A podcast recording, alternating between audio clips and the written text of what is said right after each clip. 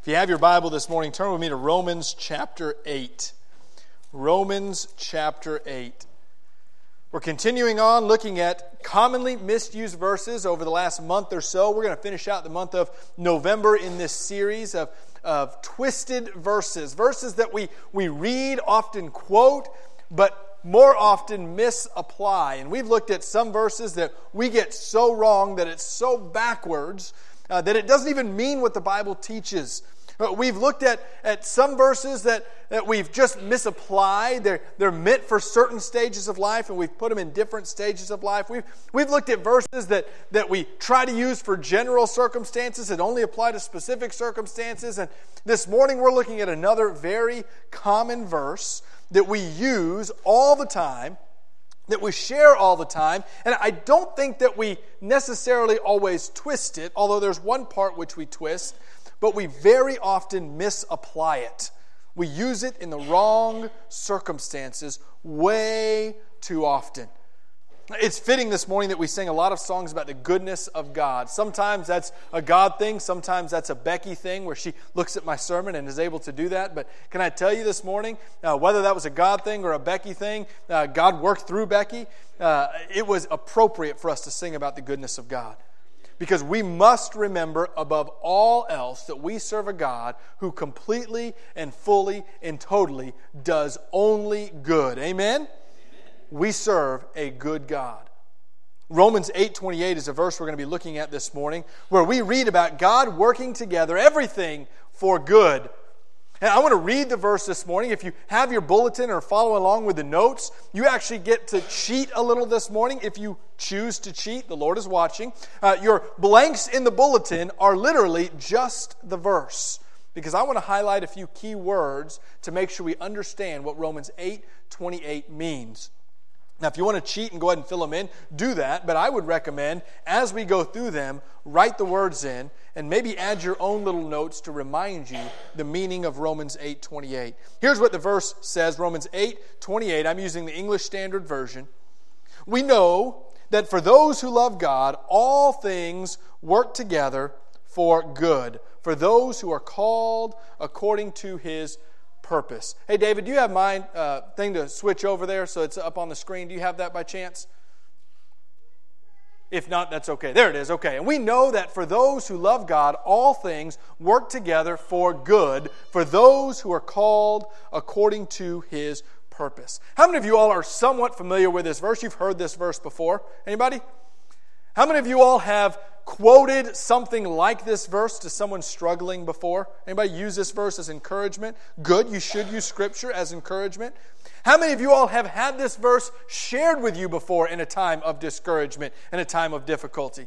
Okay, good. I'm glad that scripture is being shared in discouraging times. And and there's a really good chance that it was used in the right context because, like so many of these verses, it means exactly what it says. Right? We know that for those who love God, all things work together for good, for those who are called according to his purpose. And it is a reminder that in difficult times, God has a bigger picture and a bigger plan. That's why we can confidently say this morning we serve a God who is good. So, how do we misapply or misinterpret this passage of Scripture? Well, I think there's a few key words and phrases within this verse that we need to, to highlight and make sure we understand what they mean.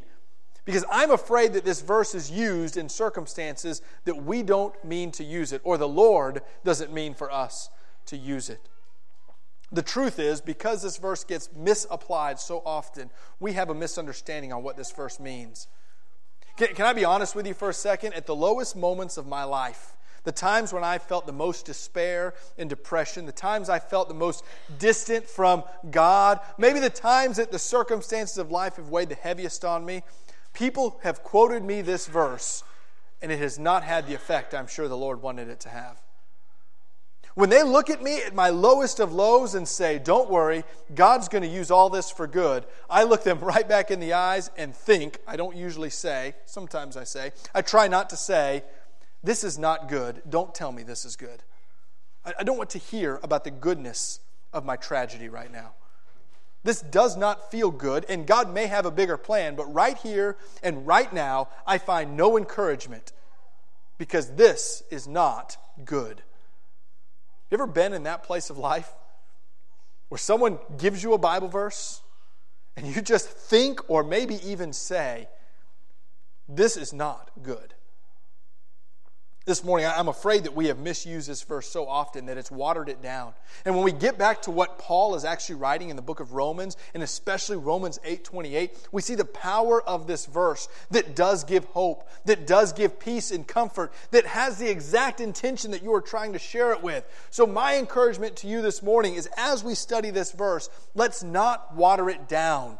Let's use it for where God intended us for us to use it so that when it's used properly, the power of God's goodness shines through.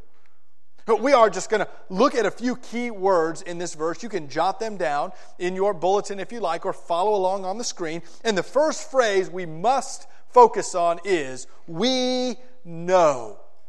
And we know that for those who love God, all things work together for good, for those who are called according to his purpose. This is an important two word phrase. We know. Because quite honestly, it's a, it's a phrase that we skip over when quoting this. Uh, we'll say it, but we don't emphasize it. And we say the verse as if to say, we think that we know.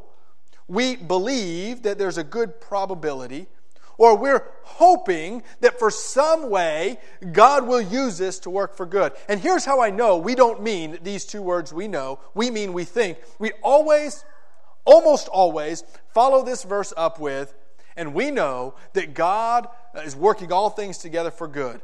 And we have no clue how that's going to happen or what situation that's going to happen in. And, and we're not really sure how it's all going to pan out, but, but here's a verse to make us feel better. When you quote this verse, it should not be followed with, it'll all pan out. We'll figure it out. Somehow or another, God's going to do it. But this verse is meant to be shared with confidence, with certainty. Not a somehow it's going to happen, but it is most assuredly going to happen. There is no doubt in our mind. We know that God knows what we don't know. Well, we can get this just from the context of this, this passage. If you read Romans 8, and all of my references are in Romans 8 this morning, you can follow on the screen, but if you have your Bible in front of you, how powerful is it to see the word for yourself sitting in front of you? Paul is writing to the Roman Christians that there is suffering and anguish and struggle. Many of them are being heavily persecuted and beaten or martyred. And he talks about this suffering very candidly in the beginning of the chapter. And as he goes on to reveal their, their suffering and their pain and their anguish, he gets to a point where he says, And I know you want to pray, and you're suffering so much that you don't even know how to pray.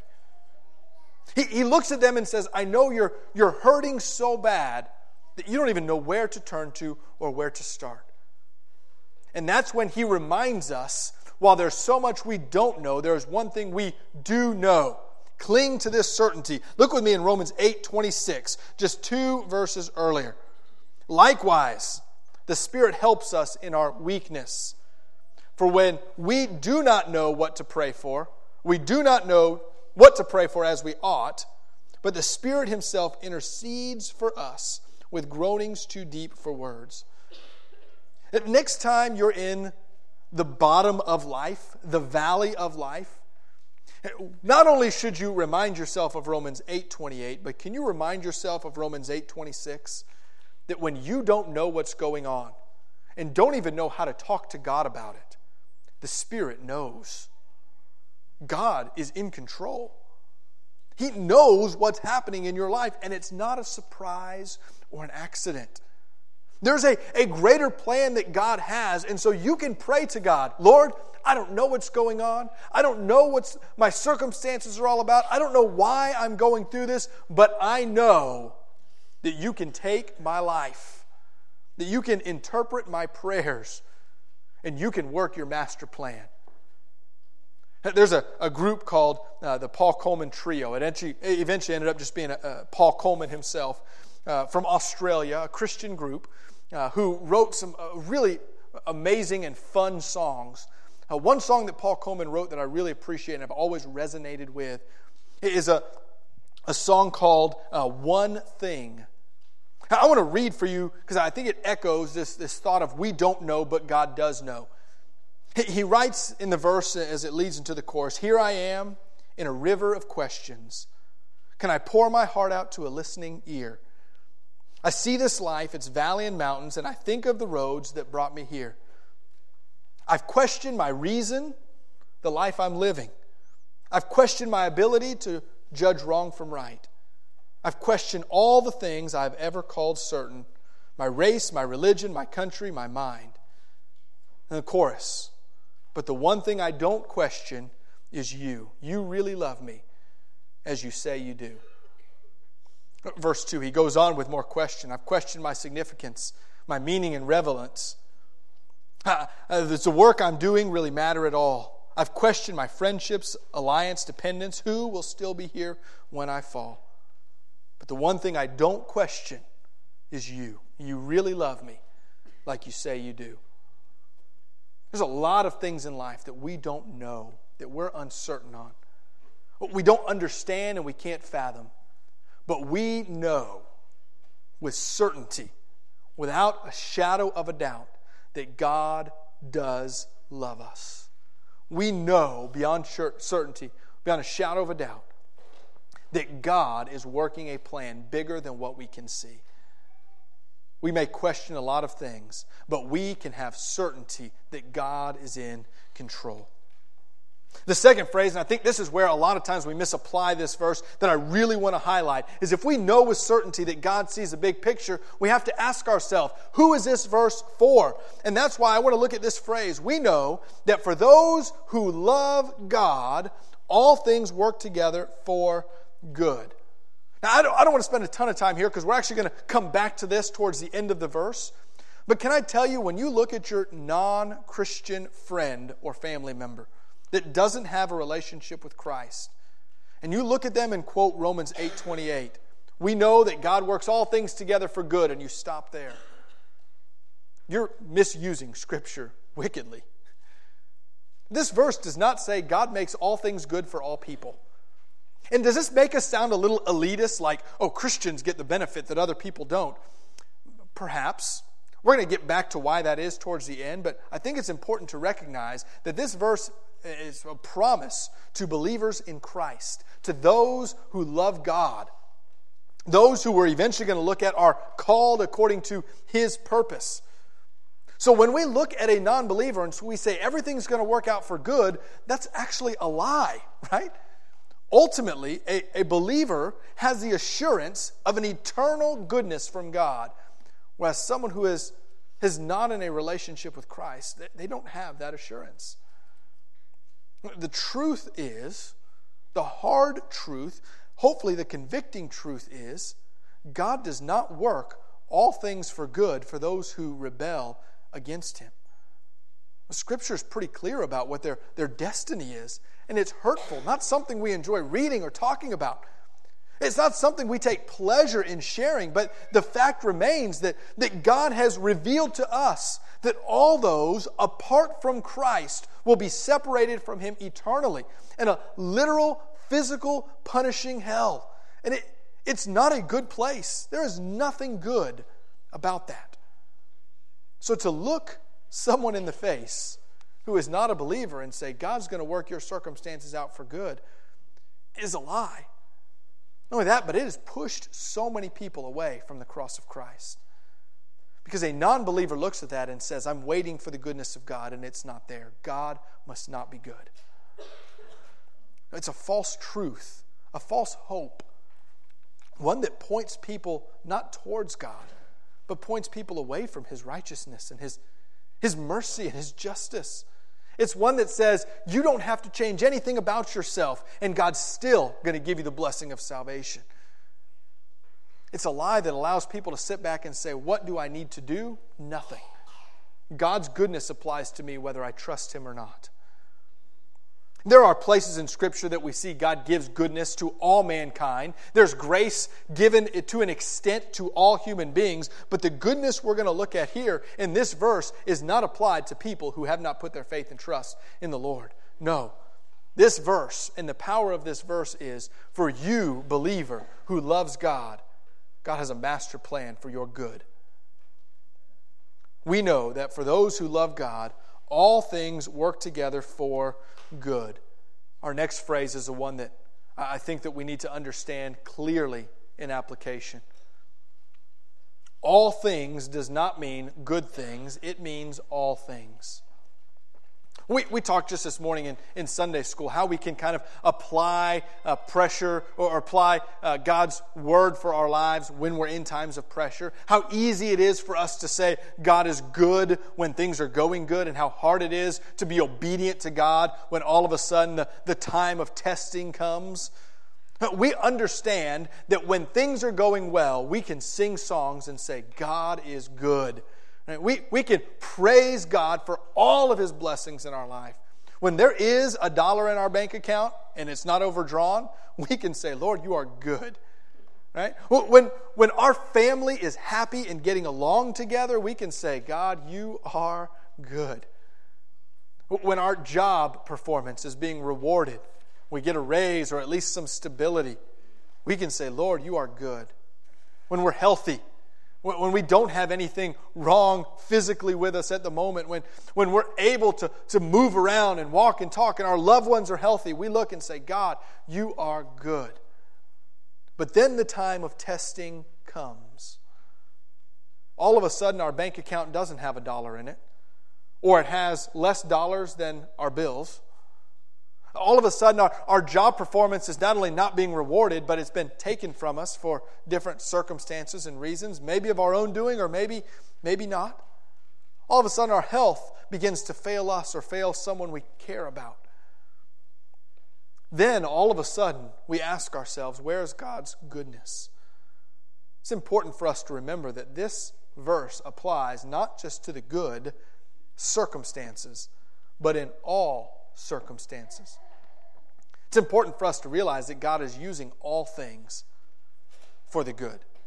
That means God is using that illness. God, listen to that, God is using that illness. God is using that loss. God is using that hardship. God is using your struggle. God is using all things. We know that from Romans chapter 8 because Paul writes to them that there is suffering they're enduring, but it, it's temporary. That's why we read in, in chapter 8, verse 18 I consider that the sufferings of this present time are not worth comparing to the glory that is to be revealed in us. We get this clue that Paul is writing to people who are struggling and suffering and hurting. He compares it to, and, and men, you're just going to have to take God's word for it. Women, you can give all the amen you want. He compares it to the pain that a woman goes through when she's giving birth to a child. Right? It's extremely difficult and painful. But there's a moment at the end that brings about joy. That's why he writes in verse 22 We know that the whole creation has been groaning together in the pains of childbirth until now. Paul is not writing to a group of fluffy Christians. He's writing through believers who are in the valley and struggling and hurting. And it's in those circumstances that God says, eh, Paul says, God is using that for good. I think it's important that we realize it's not just the circumstances are being worked for good, but God is orchestrating the circumstances for good. God has given you the blessing of, of health. God has given you the blessing of of family. God has given you the blessing of mountaintop experiences, but can we also remind ourselves that God gives us the struggle? God gives us the suffering. God is the one who puts the hardships often in our life so that He can use even the worst to bring about good. We know that for those who love God, believer in Christ, all things work together for, and here's our word, for good. That's where maybe you're like me and you ask yourself the question where is the goodness in this suffering? The pain I'm feeling, where's the goodness? The loss I'm grieving, Where's God's goodness? The, the struggle financially I'm feeling, where's the goodness? The fight with my family, where's the goodness? It's important that we realize this good is not a, a temporary circumstance. No, the goodness of God is eternal. And actually, this is not a, a, stretch. This is not me trying to put an eternal on a temporary verse. This is exactly what Paul is telling us when he gives us the next two verses in Romans chapter 8.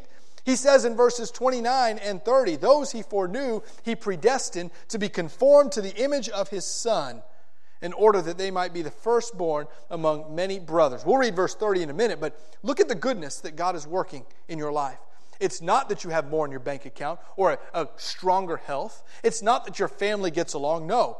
What He is working is that you would be conformed to the image of His Son. God is making you more like Christ. That is the goodness. That doesn't mean that God is going to bless us with health and wealth on this earth. What it means is God is making us more like His Son. There is an ultimate health and wealth that comes. We looked at that when we, we looked at the twisted verse of Jeremiah 29 11. There is an eternal wealth that God promises us, not while we're here, but in the future. And that's what verse 30 continues on with.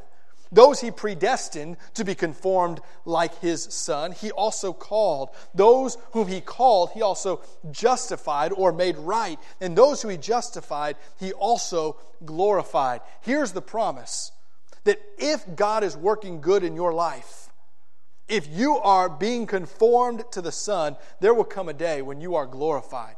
As a matter of fact, if you're taking notes, next to that word good in your bulletin, write the word glory. God is working your glory for you to be made perfect one day. That does not happen while we have flesh and blood on planet Earth. That does not happen in this lifespan.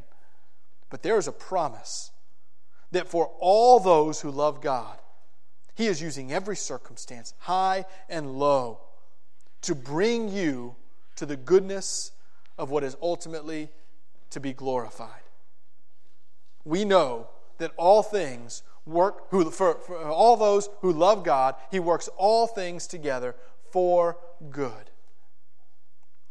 Maybe this morning you're scratching your head and you're asking, that's wonderful for those who love God, but what about me who's searching? Is God really not going to work good in my life? Maybe this morning you're sitting there and you're asking yourself the question uh, how is God doing anything good for me this morning, there is uh, one more word in this verse I think is important that we, we highlight. God is working all things together for good for those who love Him. And then listen to this phrase that, that turns away from a promise and towards an invitation. For those who are called according to His purpose. You know, right there in verses 29 and 30, right in the middle of your predestined and, and, uh, and foreknew and predestined. There's called right in the middle. There's justified and glorified. Right in the center of this being made more like Christ is this word call. I tell you this morning, God's desire is to work good in your life. Can I, I share with you with the promise of Scripture that, that Jesus Christ wants and wills that all men be saved all people come to a knowledge of who He is. God's desire is to take even your worst circumstances and work them for good. He can't do that right now because you're pushing back, because you've not asked Him, because you don't want Him in your life. But if you would just step back, say, Lord, I want to respond to your calling. I want to live according to your purpose verse 30 tells us that those who he predestined, he calls. Can I say with certainty this morning that, that God's desire is that you would come to know him? He wants to call you, he wants to justify you and make you right before Christ, and he wants to ultimately glorify you, perfect you. He wants that eternity with you. This morning, if, if you're wondering, how has God ever been good to me? It's in that calling. It's in that promise that Jesus Christ died for the purpose of taking away your sins. There is nothing more good about God than that. In that commitment, in that response, we know with certainty that God takes every circumstance in our life, the highs and the lows, the mountains and the valleys, and He works them together to conform us more like Christ and to bring about our ultimate glorification and His goodness. This morning, I wonder if you would respond to God's calling in your life. I wonder if you would throw up your hands and say, Lord, I'm tired of my circumstances working for my evil. I want you to work them for good. I want you to grow me and teach me and mold me and show me how I'm supposed to live.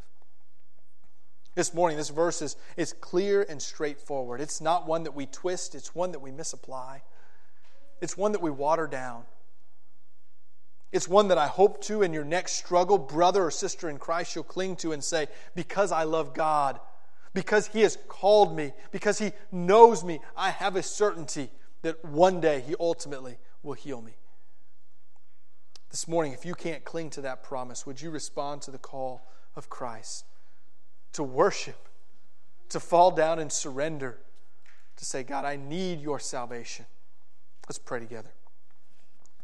Father, I'm grateful and I'm thankful that even my difficulties and my struggles, and Lord, we have many. Lord, I'm thankful that they're, they're orchestrated by you for my good. Lord, I, I recognize a blessing of knowing you and being a, a believer in Christ is, is that you start to use the worst times in my life for what will be the best time in eternity. Lord, I pray that I would be faithful to remember your goodness even in the struggle. Lord, I pray this morning for those who, who hear these words and wonder, does that promise apply to me? Lord, remind them that, that you're calling them your desire is for them to submit and respond in salvation. Lord, your desire is for their well being, for goodness. Lord, we thank you for using our struggles and our difficulties, and we pray that you would change our heart to have confidence, knowing that no matter what happens, for those of us that love you, you're working all things together for good. It's in your name we pray. Amen.